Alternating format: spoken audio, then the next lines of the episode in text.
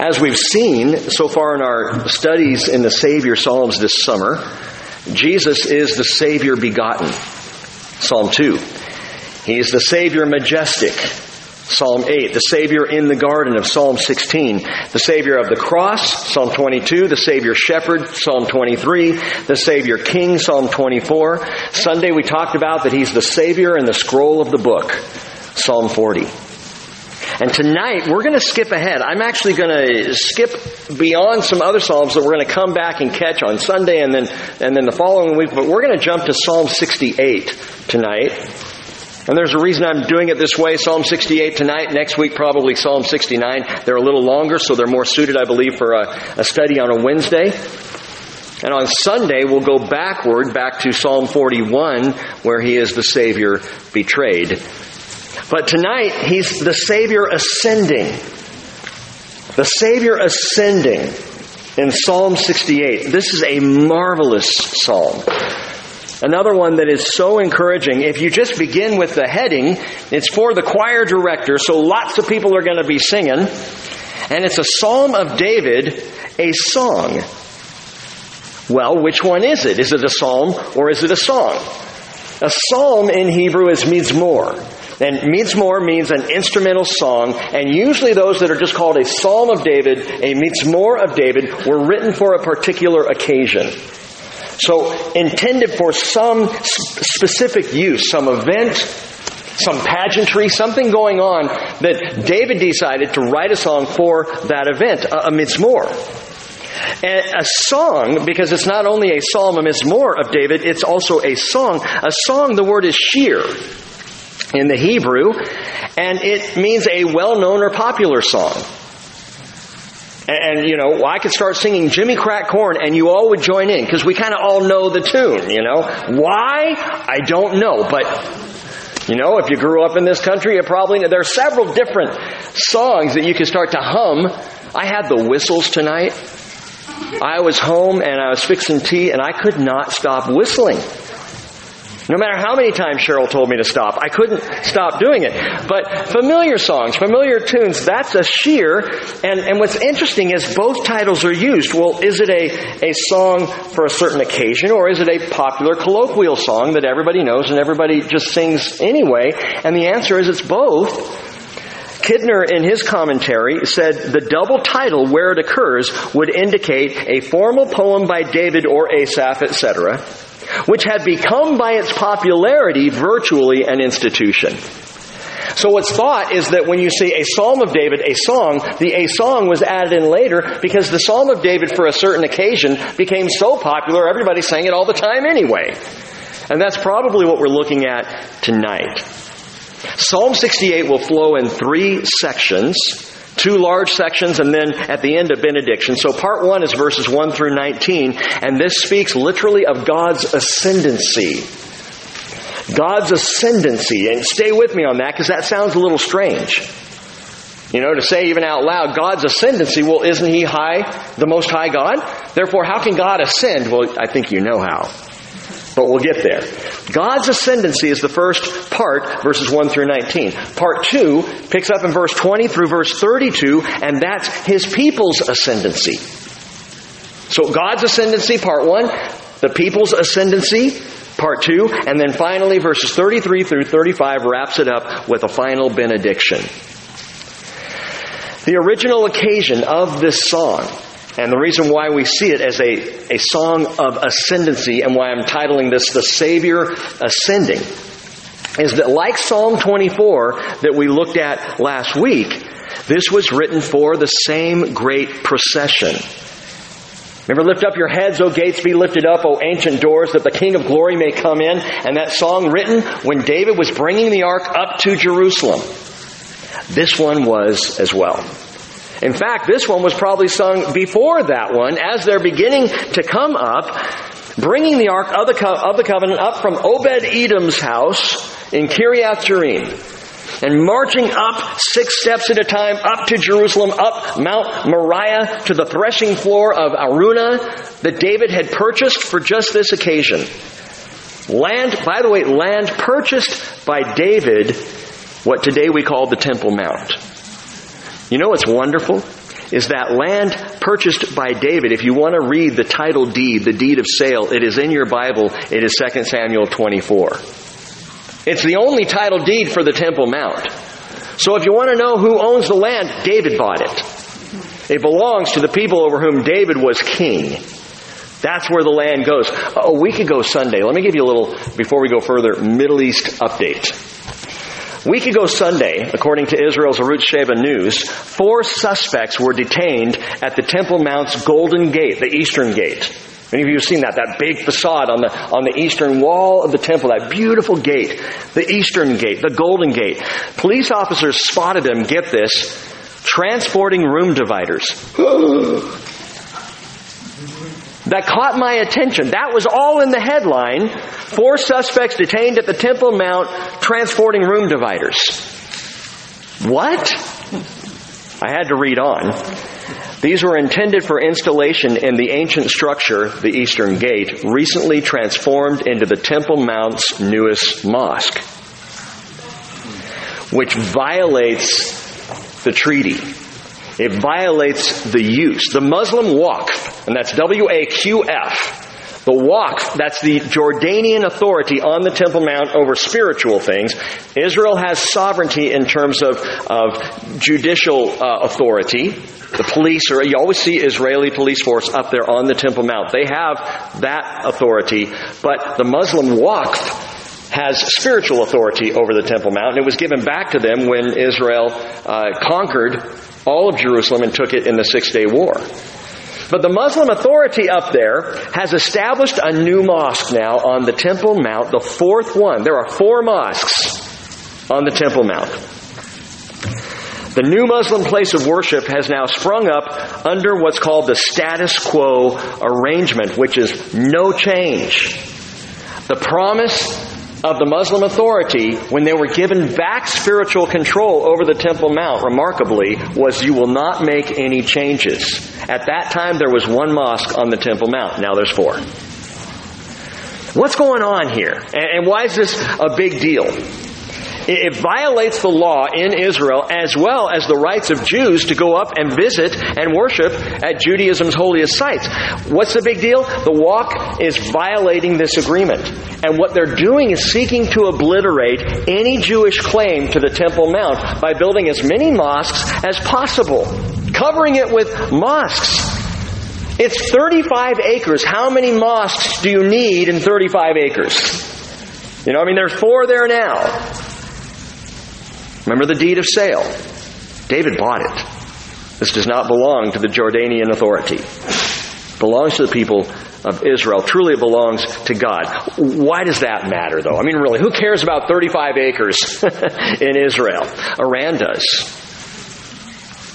And if you have been watching and aware of all that's been going on with Iran, think about this. How many of you all remember to the early 1970s when Iran was one of America's best friends in the Middle East. See some hands.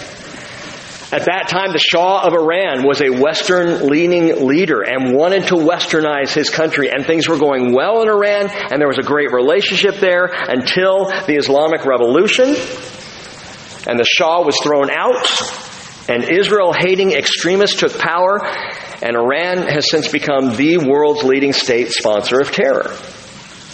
The whole agreement, uh, the, the, nuclear deal under the Obama administration, which was a, a complete travesty and, and, completely ridiculous, and I am thankful it got thrown out. But I'll tell you one of the reasons, well, two reasons why. What was so bad about it? And what does this have to do with the Temple Mount? Stay with me. But the Iranian nuclear deal had two big problems. Number one, it did not deal in the least with Iran's sponsor of terror around the world. So they would get billions of dollars that they could then flow right into all the acts of terrorism that they support. So it didn't deal with that. And secondly, it had a 10 year clause that at the 10, end of 10 years, Iran could enrich all the uranium they wanted. What kind of a treaty is that? So our president, current president, threw it out, and Iran was incensed, angry. On top of that, as they began to re enrich uranium and now have crossed the threshold that they were even allowed to under that deal, well, on top of that, Our president and our, and our government has increased sanctions on Iran. And we don't think a whole lot about that, but these sanctions are the most crippling sanctions that have ever been put on Iran. And it is devastating to their culture, to their society. Which is why you see Iran attacking boats in the Straits of Hormuz. If you see that in the news, if you're aware of that, they're attacking boats. And they're doing it very carefully. No one's been killed. By the way, that's why President Trump pulled back in, in a retaliatory attack because he realized 150 people would be killed, and on this side we'd say, well, you know what, they deserve it for what they're doing. No, they haven't killed anybody. And that would just ratchet up the whole thing. Anyway, I'm getting political here. Let me back up a bit. Iran is playing chess. It was invented in Persia, you know, chess was. So they're playing chess with the world. They have sidled up to Russia. They have sidled up to China. They have some world powers in their back pocket now working with and for them. Why? Because of oil. Which, by the way, the United States does not need. Did you know that for the first time in history, we're the greatest oil producer on the planet? We don't need oil from the Middle East anymore. We're fine.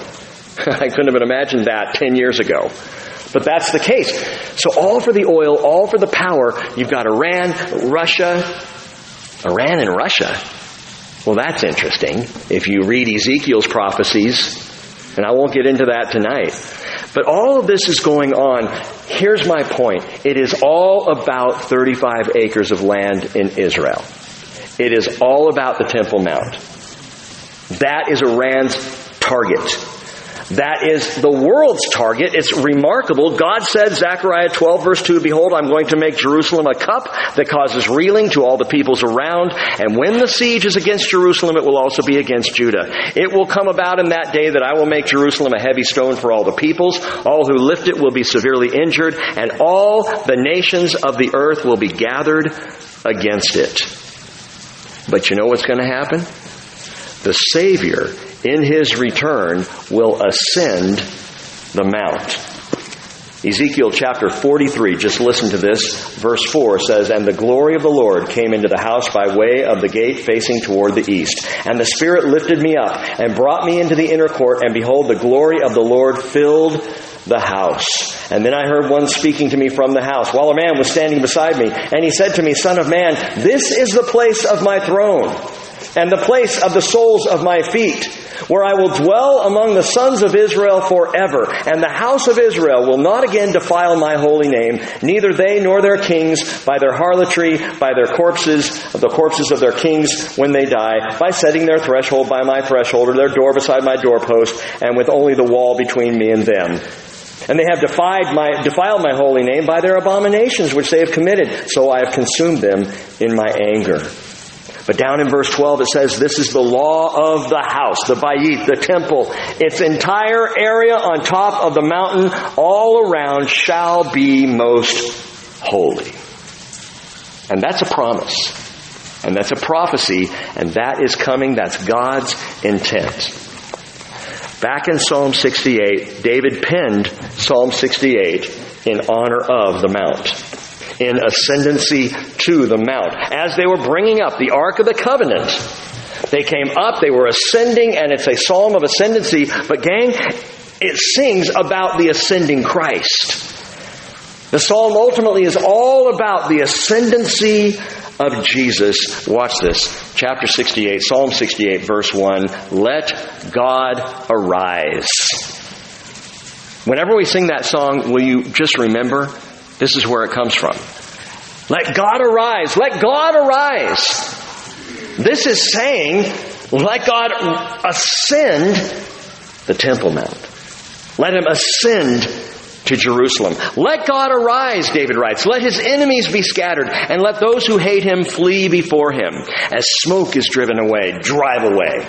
As wax melts before the fire, let the wicked perish before God. But let the righteous be glad. Let them exult before God. Yes, let them rejoice with gladness. And by the way, as this was being sung, that's exactly what David was doing. He was exulting. The word exult literally means to praise with jumping. And David danced with all his might before the ark as it was being brought up. And he exalted in the Lord, even as the psalm says, sing, verse 4, sing to God, sing praises to his name, lift up a song for him who rides through the deserts, whose name is the Lord, and exult before him. Now, I hate to tell you this, but if you're reading a King James translation, which though it's Elizabethan is still a fantastically good translation, it's wrong on this count. Verse 4 in the King James says, Lift up a song for him who rides through the heavens. Well, but I read it rides through the desert. So which one is it? If you look it up, the word is Arabah. The Arabah is the desert. Arabah, Arabot in the Hebrew, it's, it's a desert steppe or plain. And so the word is very clearly used, and it's only used of the Arabah. In fact, you see it in some Bibles, other places where it's not even translated desert, it's just the word Arabah. Let the Arabah rejoice. So this is about him riding through the desert, and it's important to understand, and the context will make this clear. What he's referring to is the God who rides through the desert. Or who, at David's time, who had already, who rode through the desert with his people Israel. And it's very important to understand that as we'll see later on. Verse 1 also that says, let God arise can be with God arise. With God arise, or let God arise. It can go either way in the word, but it's also not the first time that that phrase was spoken. So keep your finger here and go back to Numbers chapter 10. Numbers chapter 10. David knew his history. In Numbers chapter 10, the people of Israel, the children of Israel, having camped at Mount Horeb for 21 months, Exodus 19, are now ready to roll. If you hear that the people of Israel wandered in the wilderness for 40 years, no, they didn't. They were two years getting over to and camping out at Mount Horeb, Mount Sinai, and then they were 38 years wandering in the wilderness after that. But after their 21 month stay, Exodus 19, as they're getting ready to go, watch this, Numbers chapter 10, verse 11. Now in the second year, in the second month, on the 20th of the month, the cloud was lifted from over the tabernacle of the testimony. And the sons of Israel set out on their journeys from the wilderness of Sinai.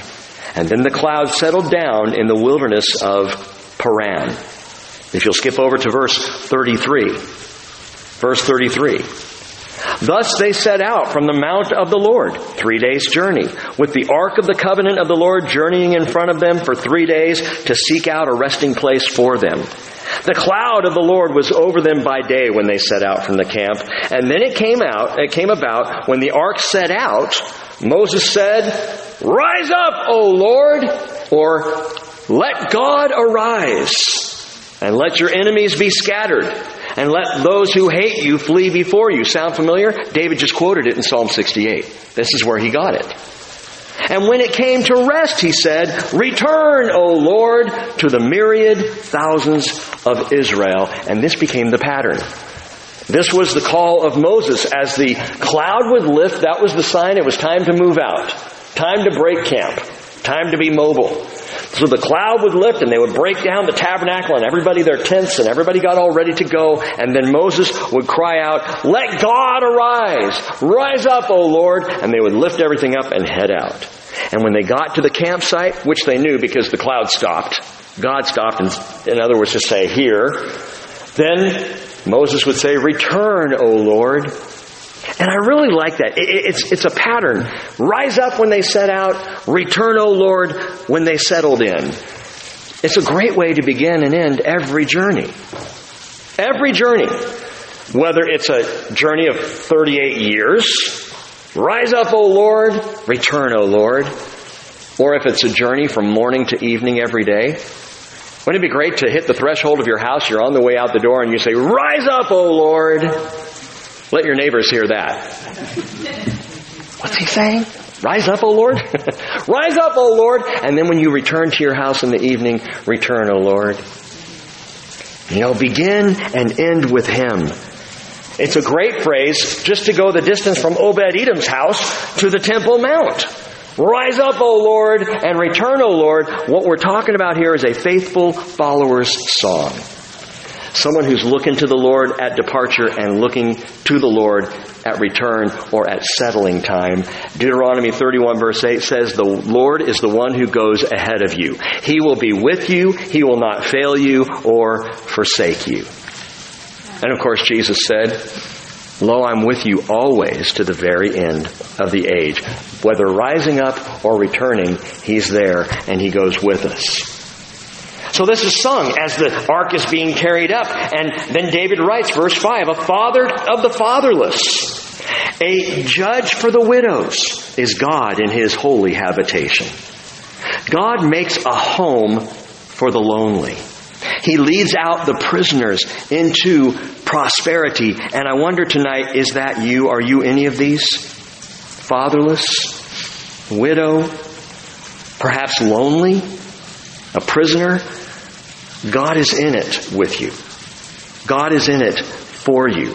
And I think when you, when you start with let God arise and you look at the, the wonder of God and who He is and the glory and grandeur of God as they're going up and they're worshiping Him to all of a sudden recognize the tenderness of a father, a judge, a home builder, and a rescuer. It's pretty remarkable in this context. And if you think more about it, it's pretty remarkable that God, who is as awesome as He is, cares about the lonely, has an eye on the widow, is a father to the fatherless, and is the one who releases the prisoner. See, that's His character. Yes, great and mighty and awesome is He, but that's also His character, His nature. God of compassion and love and concern and care. Isaiah 30 verse 18 says, The Lord longs to be gracious to you. Therefore, He waits on high to have compassion on you. For the Lord is a God of justice. How blessed are all those who long for Him. On the other hand, if you want to be left out, lonely, lost, or locked up, then verse 6 tells you how to go about it. Only the rebellious dwell in a parched land. So you can do that.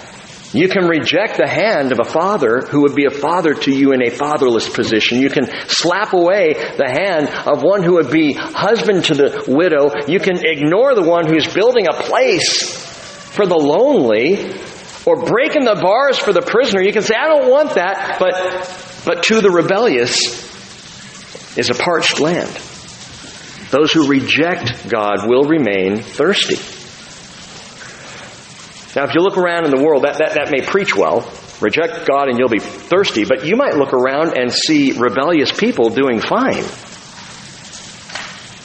A lot of people doing really well and have zero relationship with God. A lot of people don't really seem, seem that hungry or thirsty. They're just cruising along with their big bucks and their mansions and things going fine. So clearly some people get away with it. Listen, there is a thirst unquenched. There is a hunger unsatisfied. There is a search for meaning and for life, and it may be blocked out with the noise and busyness of the day, but get someone alone at night with their head hitting the pillow, and the mind begins to think and wonder and consider. Praise report. I, I sent out a prayer request because my father went into a skin doctor and found out that a little mole on his head was what they call a nodular melanoma which is the most aggressive, dangerous kind of skin cancer.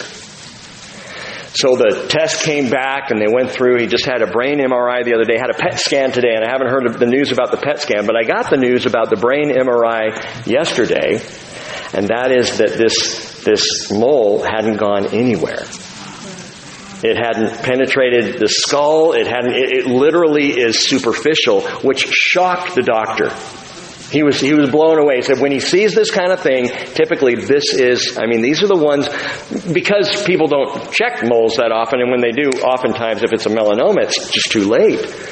My dad had had this on his head for nine months. It's like, go to the doctor, dad. Anyway, it's nothing. It's removable. Now we don't. We got to find out from the PET scan. Did anything go anywhere else? And he just came out of a, a, very successful treatment for prostate cancer. So, so this was just a shock for all of us. Let me tell you something. In talking to my dad, not a big deal. He's 83 years old. He's like, son, if this is the one that takes me, okay, all right.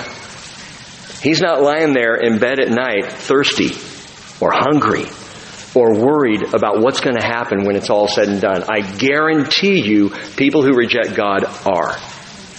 The rebellious do have those thoughts. Oh, they may try to push it away and fill their life with things that look like meaning and look like success, but when it's quiet, when they're alone, the thoughts come rushing in.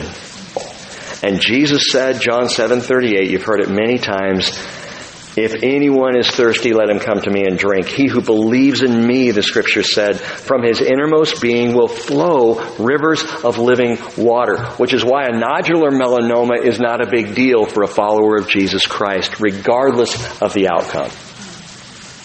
Because you drink of the Lord and you are satisfied. By the way, God as Father, Judge, Home Builder, and Rescuer in these verses, it beautifully describes Jesus. In the Nazareth synagogue, Luke chapter 4, he quoted Isaiah 61 verse 1, the Spirit of the Lord God is upon me because the Lord has anointed me to bring good news to the afflicted. He sent me to bind up the brokenhearted, to proclaim liberty to captives and freedom to prisoners, to proclaim the favorable year of the Lord. So this is our God, and only the rebellious dwell in a parched land. Verse 7, the song continues, Oh God, when you went forth before your people, when you marched through the wilderness, Selah.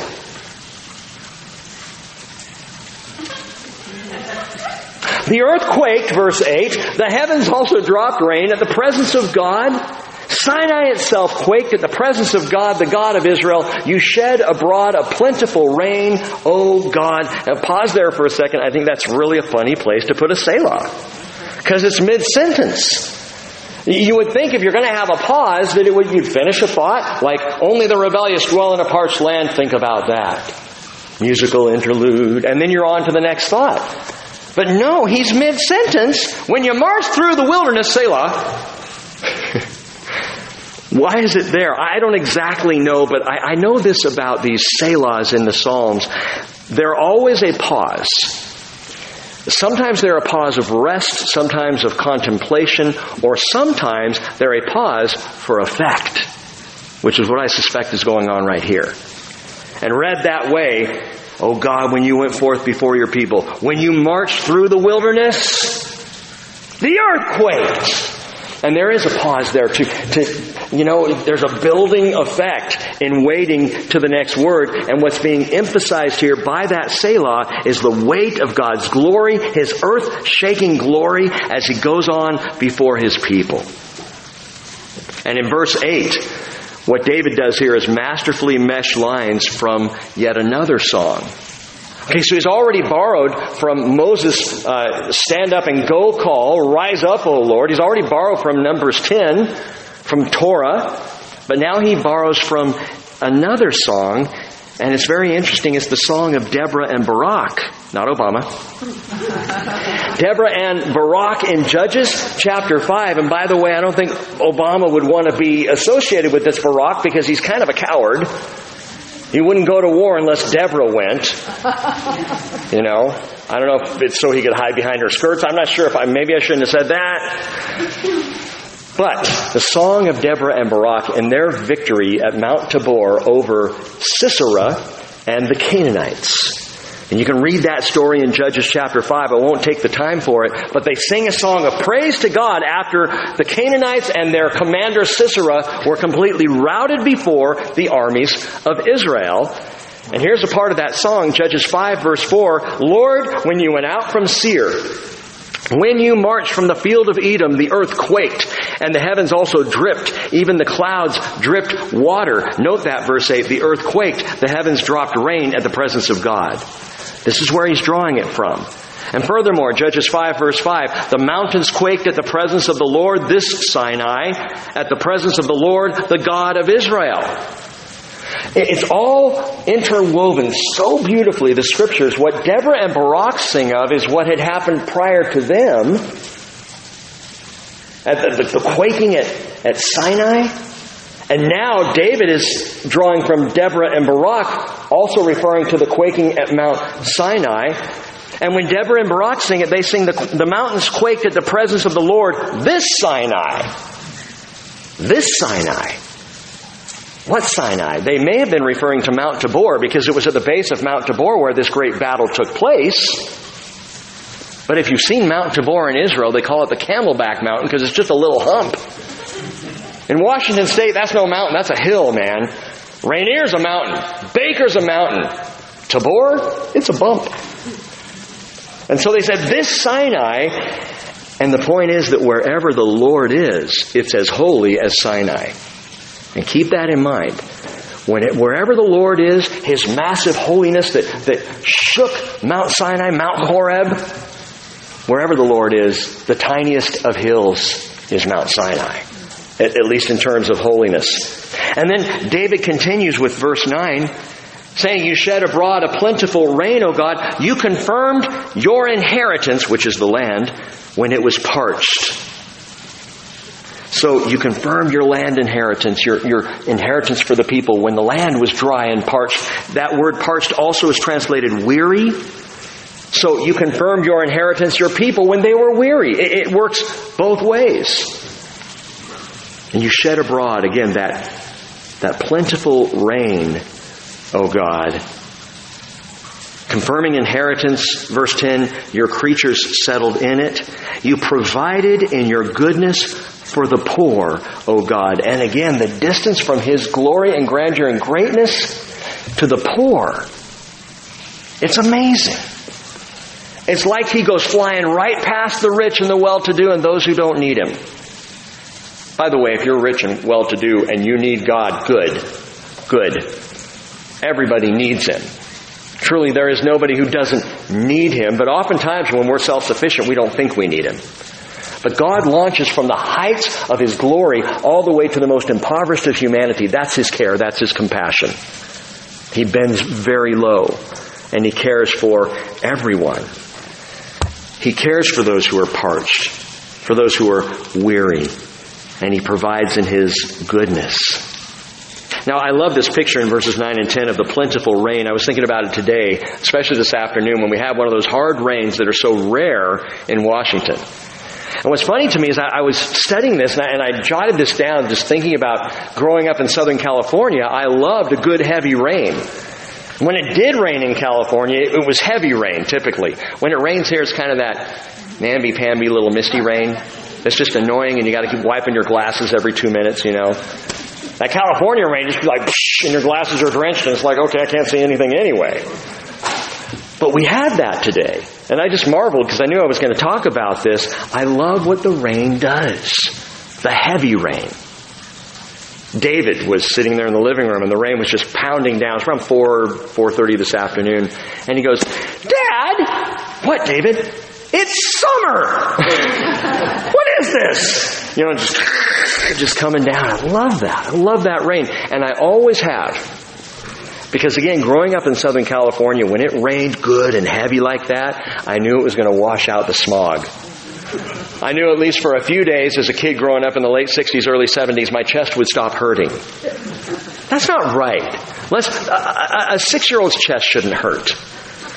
But it would just wash out the smog and the heat would go away and the steam would come off the streets as the rain was pounding down. And then when the rain stopped, it was cool and it was clear, unusually for Southern California. And I think about this is what the Spirit does when we come together on a Wednesday night or on a Sunday morning or when we gather on a Wednesday morning with some brothers for prayer or when we get together in our homes with, with brothers and sisters in a small group, or when some of our sisters get, anytime we gather, two or three gathered in His name, anytime we're in prayer before Him, or worship before Him, or in His Word together, it's like heavy rain that washes out the smog.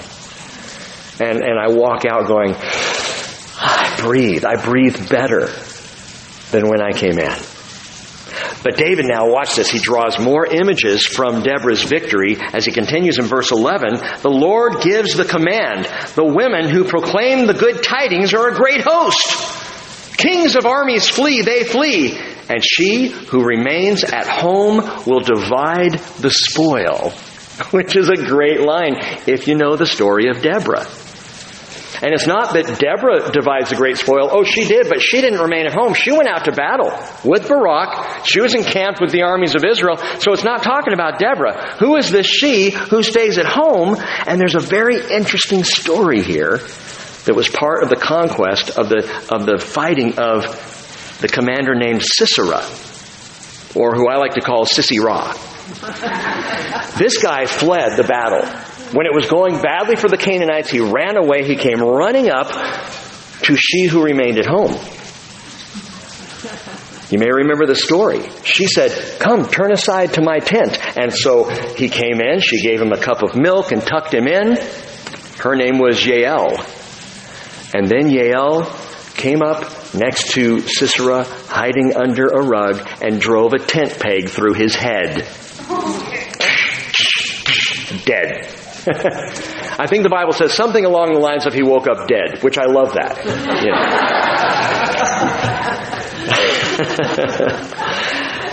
I also look at this and I think, you who are at home, she who remains at home will divide the spoil. Well, she divided the spoil all right, cracked his noggin right in half. And so it's referring to that. David's drawing this marvelous victory over the Canaanites. He's drawing this into the story.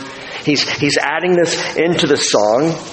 And then verse 13, which continues to draw off the story. When you lie down among the sheepfolds, you are like wings of a dove covered with silver and its pinions with glistening gold. Oh, that sounds Sounds really peaceful, right? You got the sheepfolds, just sheep chilling. Got the dove, you know, which is always a symbol of peace. So you've got a symbol of prosperity in the sheepfolds and, and peace with the dove and prosperity because the wings are, are silver and gold. So this is a beautiful picture, and normally it would be if it wasn't a backhanded slam against the tribe of Reuben. What are you talking about? When Deborah called for all Israel to come and fight against the Canaanites, one tribe pulled a no-show, the tribe of Reuben. They stayed home in their sheepfolds, and so she wrote, and David quotes, When you lie down among the sheepfolds, you're like wings of a dove covered with silver and its pinions with glistening gold. Judges 5:16 in Deborah's song, "Why do you sit among the sheepfolds to hear the piping for the flocks? Among the divisions of, Ruma, uh, of Reuben were great searchings of heart." In other words, they were sitting there trying to decide, should we go fight or should we stay home?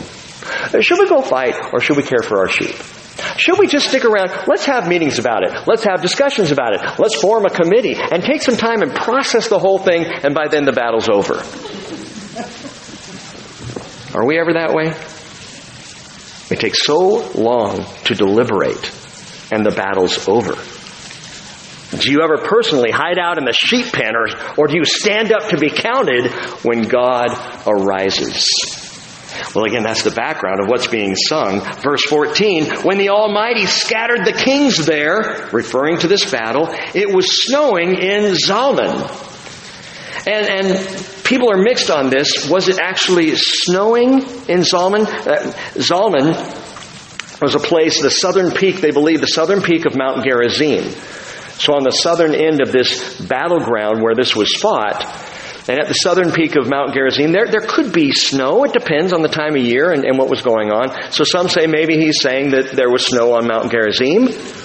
Or possibly he's saying that the enemies of the Lord, the enemies of Israel, were, were scattered like falling snow all over the place. Their bones scattered white like white falling snow. He may just be saying that the Canaanites were a bunch of flakes. I don't know. But whatever he specifically means, David now is turning his attention. Follow him. He's turning his attention to the mountains, mentioning Zalmon mentioning the peaks of Mount Gerizim. And in verse 15, he says, A mountain of God is the mountain of Bashan. A mountain of many peaks is the mountain of Bashan. Bashan is one of your big boys in Israel. Okay, that's a large mountain. Uh, Hermon is even bigger. You got Hermon, you've got the mountains of Israel, Bashan, these mighty mounts that, that rise up high, not like the little hump of Tabor, but actual mountains that are there in Israel. And what's interesting is he continues saying, Why do you look with envy, O mountains with many peaks, at the mountain which God has desired for his abode? Surely the Lord will dwell there forever. So the peaks of Bashan dwarf the little mountain ridge of Moriah, and again, Hermon dwarfs them all, but it's Moriah. It's the peak. It's the ridge of Mount Moriah. That's where God chose for himself. That's what God chose. And David is singing, and all the mountains are envious. Great Bashan, even greater Hermon, they're envious of little Moriah. Because that is where God said, I want to put my name. This is where the Lord has chosen Zion, Jerusalem, to be his eternal dwelling. Psalm 87 verse 1, his foundation is in the holy mountains. The Lord loves the gates of Zion more than all the other dwelling places of Jacob. Glorious things are spoken of you, O city of God. Which is why even if you're coming from Mount Hermon in the highest peak, when you go to Jerusalem, you go up to Jerusalem. Because it is the place of God's abode. It's, it's, it's another Sinai. In fact, look at verse 17. The chariots of God are myriads, thousands upon thousands. The Lord is among them as at Sinai in holiness. Why is Sinai mentioned again? Because wherever God is, it's Sinai holy. He makes it holy. And it's not the height of the mountain, it's the glory of God who's present there. And God chose Jerusalem. Note this, no wonder the false religious systems and the world systems keep trying to dominate Jerusalem. No wonder the Muslim Waqf is trying to build more mosques at the place that God has chosen for his temple to be. Satan will do everything he can to erase the memory of the Jewish people from Israel. He will not succeed. Or to usurp the authority of the people of Israel over Jerusalem and the Temple Mount. He'll do whatever it takes, and he will not succeed. Now, at this point, you may be wondering, how is this a Savior psalm? I mean, there's some interesting things here, and it's fascinating to draw into the history of Israel and Deborah and Barak and, and even Moses and the people. But, but where's the Savior in all this? Here's where we see him. Verse 7, verse 18. You have ascended on high. You have led captive your captives. You have received gifts among men, even among the rebellious also, that the Lord God may dwell there. Blessed be the Lord who daily bears our burdens, or you might know this, bears our burdens can also be loads us with blessing. I like that better. But he can bear my burdens, but I'd really rather be loaded with blessings, if you're asking me. The God who is our salvation, and then he has a Selah. So here's the pause in the first two parts, verses 18 and 19. As David in the ark ascended Mount Moriah, he recalls now, he talks about specifically, he recalls and he also speaks of two ascensions. Two specific ascensions. If you're reading verse 18, you've ascended on high, you've led captive your captives, you've received gifts among men, and that's exactly how Jerusalem was taken. It was called Jebus, home of the Jebusites. And David conquered Jebus and, and took it over. In fact, 2 Samuel 5 7 also, 1 Chronicles 11 verse 5 says, David captured the stronghold of Zion, that is the city of David. It was Jebus. And they captured it and took it, and, and that's a fascinating story that I won't do now, but that's one ascension. So remember, get the picture. David is bringing up the ark. And as part of this glorious song, they're now going up to the high point of Moriah there in Zion, in Jerusalem, heading up to where the ark is going to rest in the tabernacle of David. And as they go up, he talks about, he remembers his own conquest of going up and taking Jebus. So now Jerusalem is the city of David. And so it's a reference to that, the conquering of the Jebusites, when you have ascended on high and led captive your captives, and you receive gifts, that is, uh, plunder from among men. But it also speaks not looking back at the conquering of Jerusalem, but it speaks looking ahead to the ascension of Jesus up to heaven. And there's a third, there's a third. Looking back to Jebus, looking to Jesus ascending to heaven as he would from the Mount of Olives, and there's a third, but keep the third in mind. We'll come back to it. Luke 24, 51 says, While he, that is Jesus, was blessing them, he parted from them and was carried up into heaven. The ascension of Christ. Acts chapter 1 verse 9. He was lifted up while they were looking on, and a cloud received him out of their sight. And as they were gazing intently into the sky while he was going, behold, two men in white clothing stood beside them. They also said, Men of Galilee, why do you stand looking up into the sky? This Jesus who has been taken up from you, literally raptured from you into heaven, will come again in the same way as you have watched him go into heaven. He who's gone up, he's going to come back down. He who you saw ascend, he will descend again. But something happened. You Bible students are aware of this when Jesus ascended. Keep your finger here and go over to the book of Ephesians, chapter 4. Ephesians 4. For here we find the New Testament reference to Psalm 68, and it gives us the clearer picture. And you have to have this picture before you go into the second half of the Psalm, which, by the way, won't take long when we get there. But Ephesians chapter 4, Paul refers to what happened when Jesus ascended back to heaven. Look at it, beginning in verse 7, Ephesians 4, verse 7. Paul says, But to each one of us grace was given according to the measure of Christ's gift. Therefore it says, Psalm 68, 18, when he ascended on high, he led captive a host of captives, and he gave gifts to men. Now, this expression, he ascended, what does it mean except that he also had descended into the lower parts of the earth, that is Hades? He who descended is himself also he who ascended far above all the heavens so that he might fill all things. So what's happening here is by the Holy Spirit, and, and mark this, Paul's not just giving an object lesson.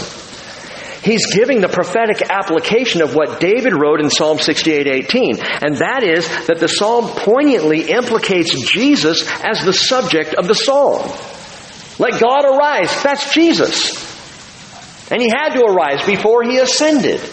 It's referring to him, and the song truly is about him. Whether David fully comprehended that or not, this is a song of Messiah.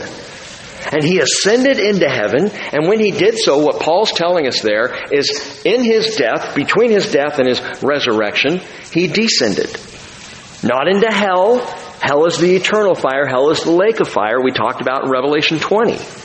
He descended into Hades, which is the holding place, was, and he led captivity captive. That is, all those in paradise who were awaiting their redemption until it was blood bought by Jesus on the cross.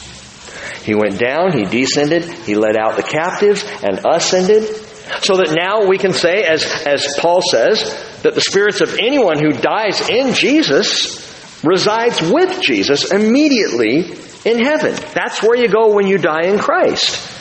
2 Corinthians 5 6. Therefore, being always of good courage, and knowing that while we're at home in the body, we are absent from the Lord, for we walk by faith, not by sight. We are of good courage, I say, and prefer rather to be absent from the body and to be at home with the Lord. And so he led out all those who were waiting for redemption, waiting for the opportunity to be led out. He, as I've said many times, effectively shut down paradise Hades. Hades as Jesus describes in Luke 16, has a paradise and a great impassable gulf and a torment side.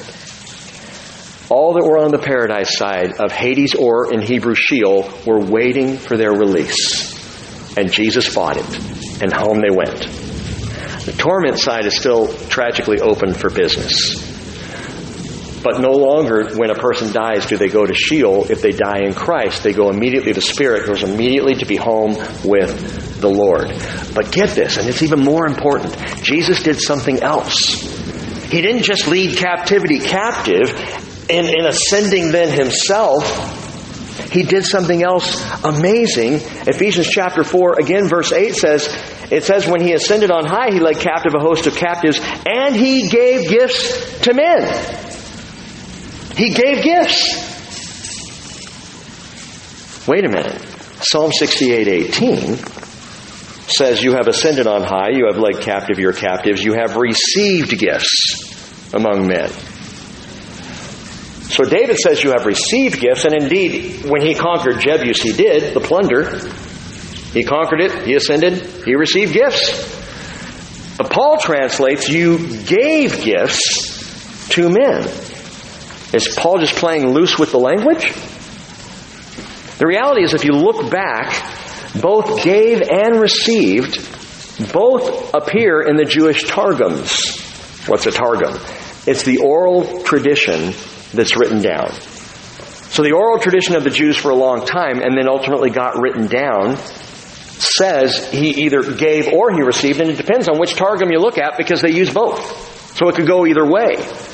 If you read this in the Masoretic text, which is our Hebrew Bibles, well, then you would see that he received gifts. You have received gifts among men. If you read it in the Septuagint, which is the New Testament translation, it's he gave gifts. And I believe it is both. And I believe there's a reason why God left it open to either gave or received. Why is that? Psalm 68 is a psalm of military triumph. It is a psalm of ascendancy, uh, having triumphed over the enemy. When Jesus ascended, it was a military triumph, if you will, after the death, burial, and resurrection. He ascended and he was triumphant over death and the grave and Satan and evil and all the rest. So it was a triumphant ascendancy. And the gifts mentioned when you are triumphant in war, the gifts are the spoils which is what David got when he conquered Jebus, right? Got the spoils of war.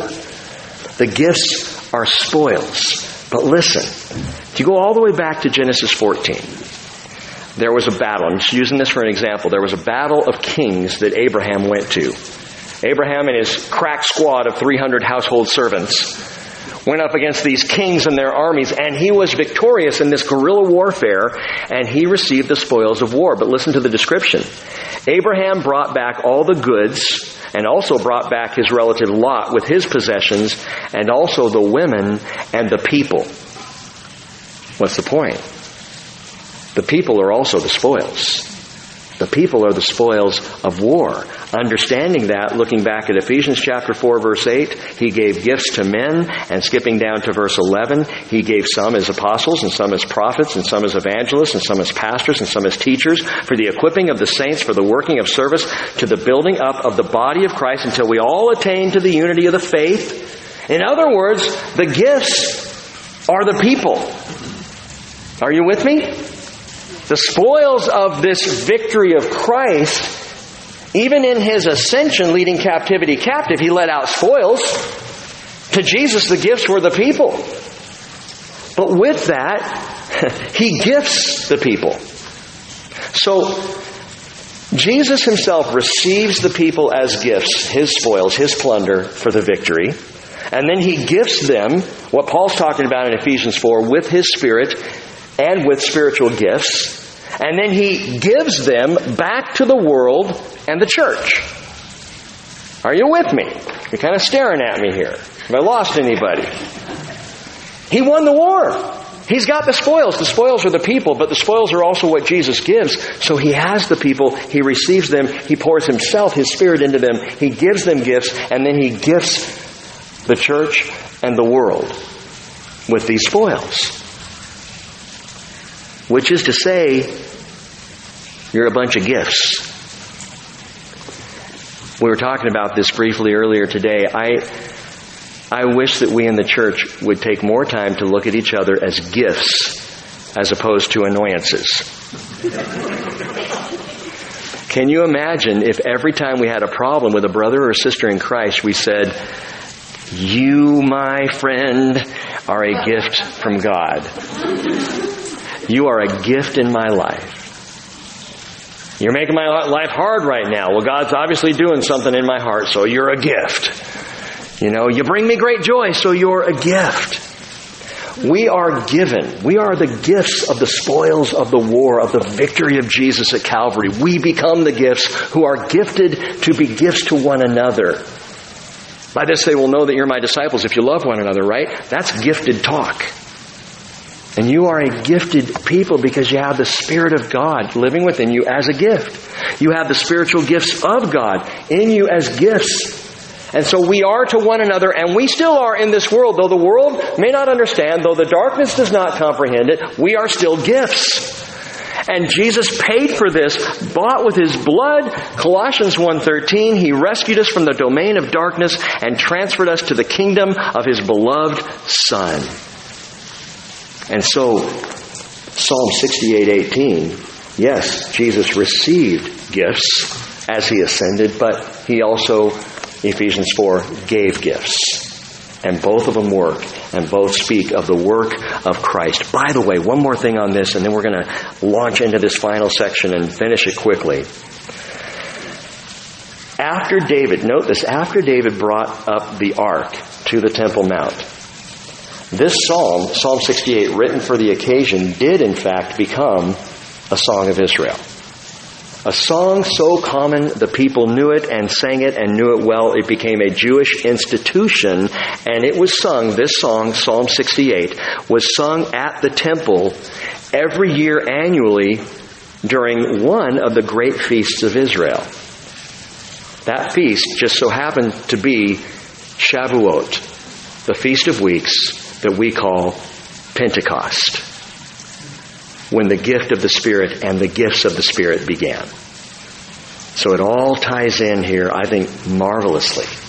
Now, remember, verse 1, let God arise, but it can also be translated with God arise, and we come into the second section, which is all about the ascendancy of His people, verse 20. God is a God to us, God is to us a God of deliverances, and to God the Lord, note this, to God the Lord belong escapes from death. I point out to you that both deliverances and escapes are in the plural form. Hebrews 9:27 says that it is appointed for men to die once and after this judgment. But Psalm 68 verse 20 says God is to us a God of deliverances and to God the Lord belong escapes from death. Does that not employ, uh, imply that some will escape death? If there are escapes from death, there's, there's got to be some people who will then escape from death, right? Does anybody come to mind who escaped death? Well, Jesus didn't actually. Jesus died. So he didn't escape death. But Enoch, Enoch walked with God and was not, for God took him. He didn't die, he just went. Just went home. Elijah, blasted out of here on a fiery chariot, rocking and rolling his way through the skies. That must have just been awesome, but he didn't die. So there's a couple who have experienced deliverances, escapes from death. But you know what? How about the entire raptured church when that happens? Everyone alive at the time of his coming will experience escapes from death. And again, it's escapes plural, deliverances plural, meaning many deliverances. Many escapes, a plurality of people all escaping from death, which is why Jesus said in Luke 21 36, keep on the alert at all times, praying that you may have strength to escape all these things that are about to take place and to stand before the Son of Man. There's an escape coming. And we may have finished the Revelation study and it didn't happen yet, but I guarantee you there's an escape coming.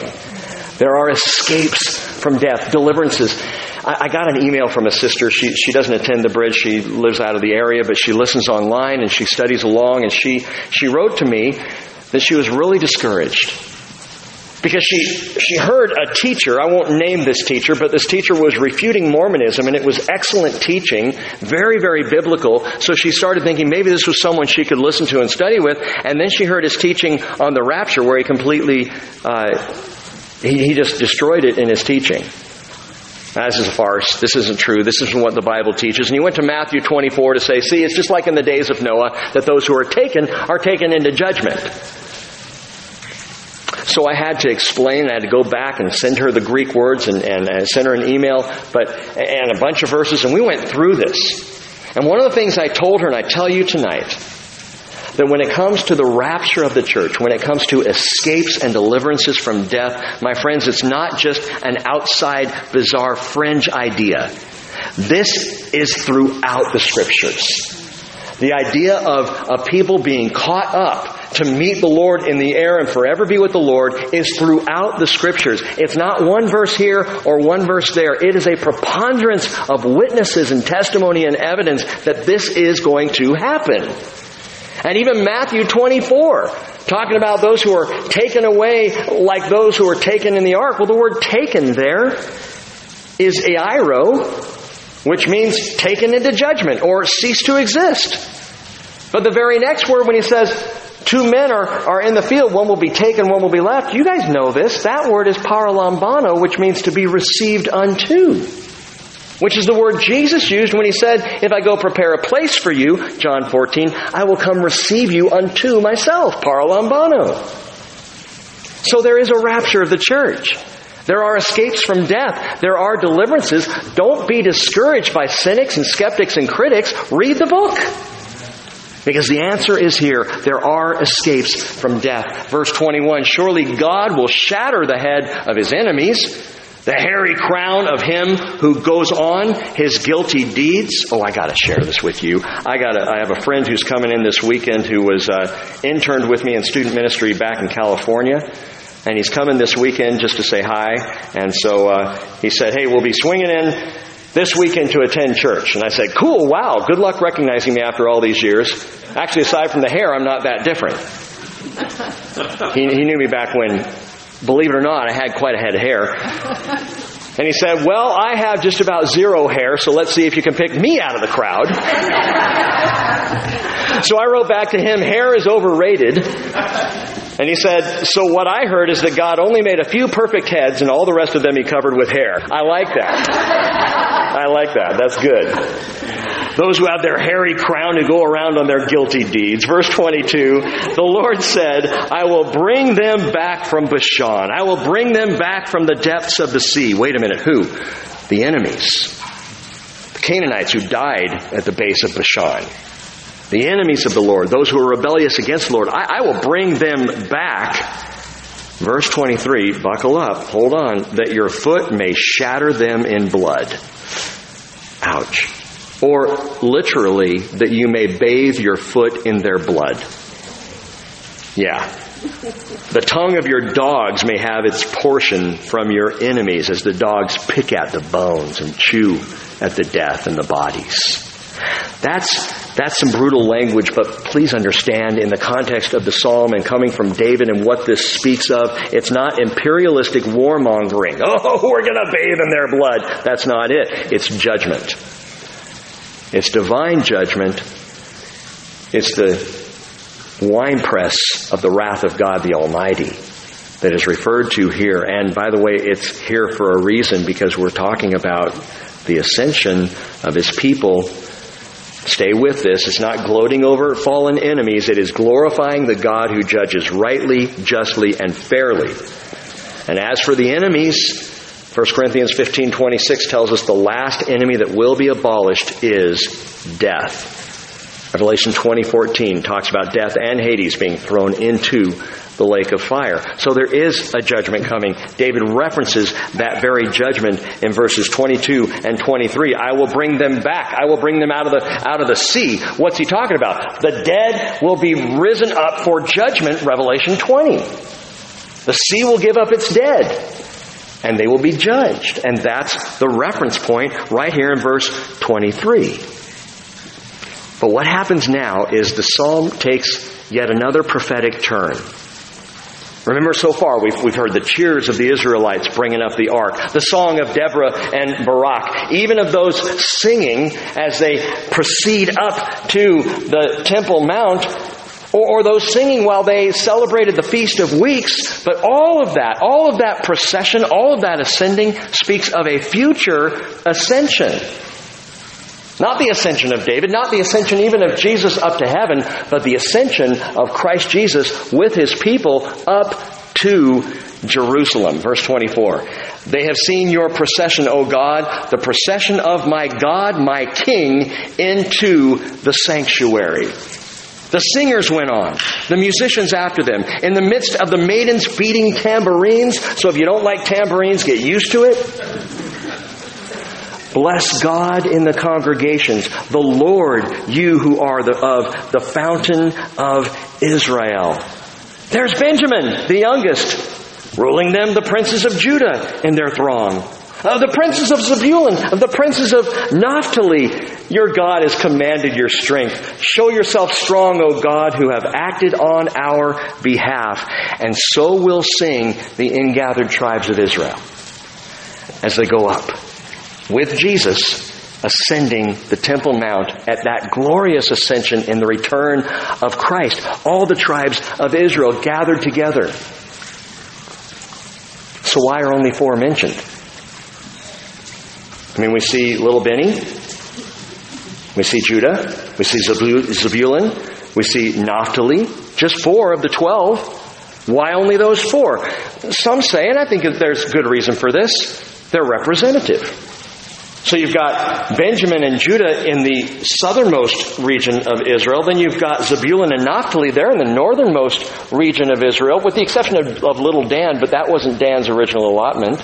So Zebulun, Naphtali, the northern Galilee, and then Judah and Benjamin in the southernmost region. And so perhaps they all together, these, these four tribes represent all of Israel encompassed in between. That's possible. But there's something else. These four areas, Benjamin, Judah, Zebulun, and Naphtali, are the primary regions of Jesus' ministry. In the Gospels, this is where we see Jesus spend the bulk of his time. Matthew 4:13, leaving Nazareth, he came and settled in Capernaum, which is by the sea, in the region of Zebulun and Naphtali. This was to fulfill what was spoken through Isaiah the prophet, chapter 9 verses 1 and 2. The land of Zebulun and the land of Naphtali by the way of the sea, beyond Jordan, Galilee of the Gentiles, the people who were sitting in darkness saw a great light. And those who were sitting in the land of the shadow of death, upon them a light dawned. And from that time Jesus began to preach and say, repent, for the kingdom of heaven is at hand. And so here is the princes of Zebulun and the princes of Naphtali, the people living in darkness who saw the great light, Jesus Christ, as his ministry burst forth upon the region of the Galilee. But his ministry didn't just stay there, it also went down to the southernmost area of Judah and Benjamin and what sandwiched right in between those two tribes, Jerusalem. Jerusalem. Where Jesus taught Outside of Jerusalem, he baptized. In Jerusalem and the surrounding region, he healed. He died in Jerusalem. He rose or just outside Jerusalem. And from the Mount of Olives in Jerusalem, he ascended. So these these four tribes speak of the bulk of the ministry of Jesus Christ himself. And because Jesus did all of this, death, burial, resurrection, ascension, because he did this, the glorious march of this song swells far beyond the ranks of just faithful Israel. Verse 29. Because of your temple at Jerusalem, kings will bring gifts to you. Now, hold it right there. Because of, note what David says, because of your temple at Jerusalem. This has to be prophecy. Why? Because there was no temple at Jerusalem when David wrote this. There was no temple at Jerusalem in David's lifetime. The temple, the first temple, was built by his son Solomon. So it cannot be about David in his lifetime. It has to be looking forward. It has to be bigger. It has to be prophetic. Some might say, well, maybe temple just refers to David's tabernacle, which we know was there. No, the word for temple there is hechal, which is the worship complex or palace. It is the primary word used for the entire temple on the Temple Mount. And David is now referring prophetically. This is a future temple. I believe the millennial temple that he's referring to because, again, he says, because of your temple at Jerusalem, kings will bring gifts to you. And these kings are of the nations of the world going up to Jerusalem in the millennial kingdom to worship Jesus and bring gifts to him there at the temple complex. Zechariah chapter 6 verse 12, thus says the Lord of hosts, Behold, a man whose name is Branch, for he will branch out from where he is. He will build the temple of the Lord. Yes, it is he who will build the temple of the Lord and will bear the honor and sit and rule on his throne. And by the way, I guarantee you when he does, there's not going to be a mosque in sight. Now, verse 30 makes a final mention of three types of rebellious people who are opposed to joining the throng of worshipers of God. Verse 30, rebuke the beasts in the reeds, the herd of bulls with the calves of the people, trampling underfoot the pieces of silver. He has scattered the peoples who delight in war. Wow. What in the world is he talking about? The beasts and the reeds, the herd of bulls, and the trampling underfoot pieces of silver and the sky. What is it? Real quickly, first of all, it's those who stand against God. Okay, the beasts of the reeds. Beasts of the reeds. Crocodiles? Hippopotamuses, perhaps? From where? Egypt. So rebuke those of Egypt. What's painted here is a very interesting picture of Israel's most ancient rebellious enemy, Egypt, the beasts of the reeds. And along with that, what is Egypt in the Hebrew scriptures but a picture of the world? The world in rebellion against God, and so he says, rebuke them, those who would stand against God in rebellion. And then he says, and the herd of bulls with the calves of the peoples trampling pieces of silver. What in the world is that? Bulls in a china shop. Who are these bulls and, and why are they trampling silver? Note this. Silver is the coin, it is the color of redemption. He's speaking of those who trample redemption. So those who stand against God, the beasts of the reeds, and those who stomp on their own redemption. Why is silver the color of redemption? Because of Numbers 18, verse 16. God said, All the firstborn of man and animal, they're mine. They belong to me. But God is not into child sacrifice. So what do you do with the firstborn son or daughter that belongs to God? What do you do? You redeem them.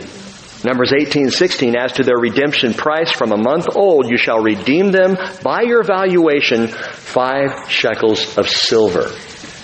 Those who trample silver like stupid bulls are those who would stomp on their own redemption.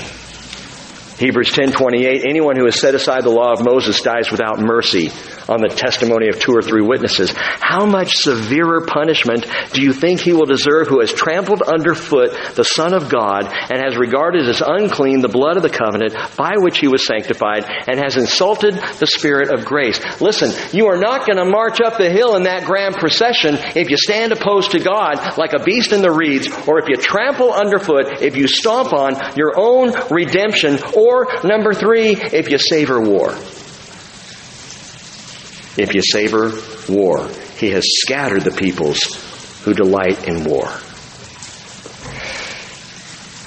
Fellow gifts, James said in chapter 4, verse 1, Yaakov, what is the source of quarrels and conflicts among you? Is it not the source, your, is it not your pleasures that wage war in your members? Why do we have problems? In relationships, in church. Why do we war with one another, especially in the church? But even just in the world round about, what is the source of conflict? It's me. Well, it's not me for your conflict, but you know, you know what I'm saying. Rick's the source of conflict. No, no. It's, it's what's within all of us. We bring the conflict. And I'll tell you what, man, the older I get, the more aware I am of myself in conflict. That is, when I find myself going head to head with a brother or sister, the more I see what I'm bringing to that conflict. The more I'm recognizing my own weapons that I am wielding against a fellow gift of God. And I gotta tell you, I am so thankful for the gifts among us who have helped me see that. And you know who you are, Wes. Jake. You know, Jeff, you who have helped me see where I'm, you know, it's, I, I said this today. It's so amazing to me. I think that in our conflicts, in our fights, in our wars that we have with different people, if we could step outside and just take a look at, at what people are fighting over, we'd think it was ridiculous. That's really silly. That's not worth the time. But, but when we're in the fight, oh man. Oh, when my back's up and my weapons are out, look out. I'm fighting. I'm going to take you down. And it can be silly. So, again, just remember, we're not here to fight. We're gifts who have been gifted by the Savior to be gifts to one another and gifts in this world. War within, war without, God is not for it. There is holy war. We can talk about that another time. There is righteous war that God calls for that is a part of judgment. But for the most part, God is not about, does not prefer war. He prefers a parade of peace. So verse 31, envoys will come out of, note this, Egypt. Guess what nation is going to be in the millennial kingdom? Egypt will. Surprise, surprise. And Ethiopia will quickly stretch out her hands to God. Sing to God, O kingdoms of the earth. That's outside of Israel. That's in addition to Israel. Gentile kingdoms of the earth sing praises to the Lord. Selah. We pause. Let it sink in because what you've just witnessed in the ascendancy of the people of God is Israel, it's Jew, it's the nations of the world, it's Gentile, all under the name of Jesus coming together and ascending together in the millennial kingdom. That's the ascension described here a grand parade up to Jerusalem, Israel and all the nations of the earth marching on to Zion.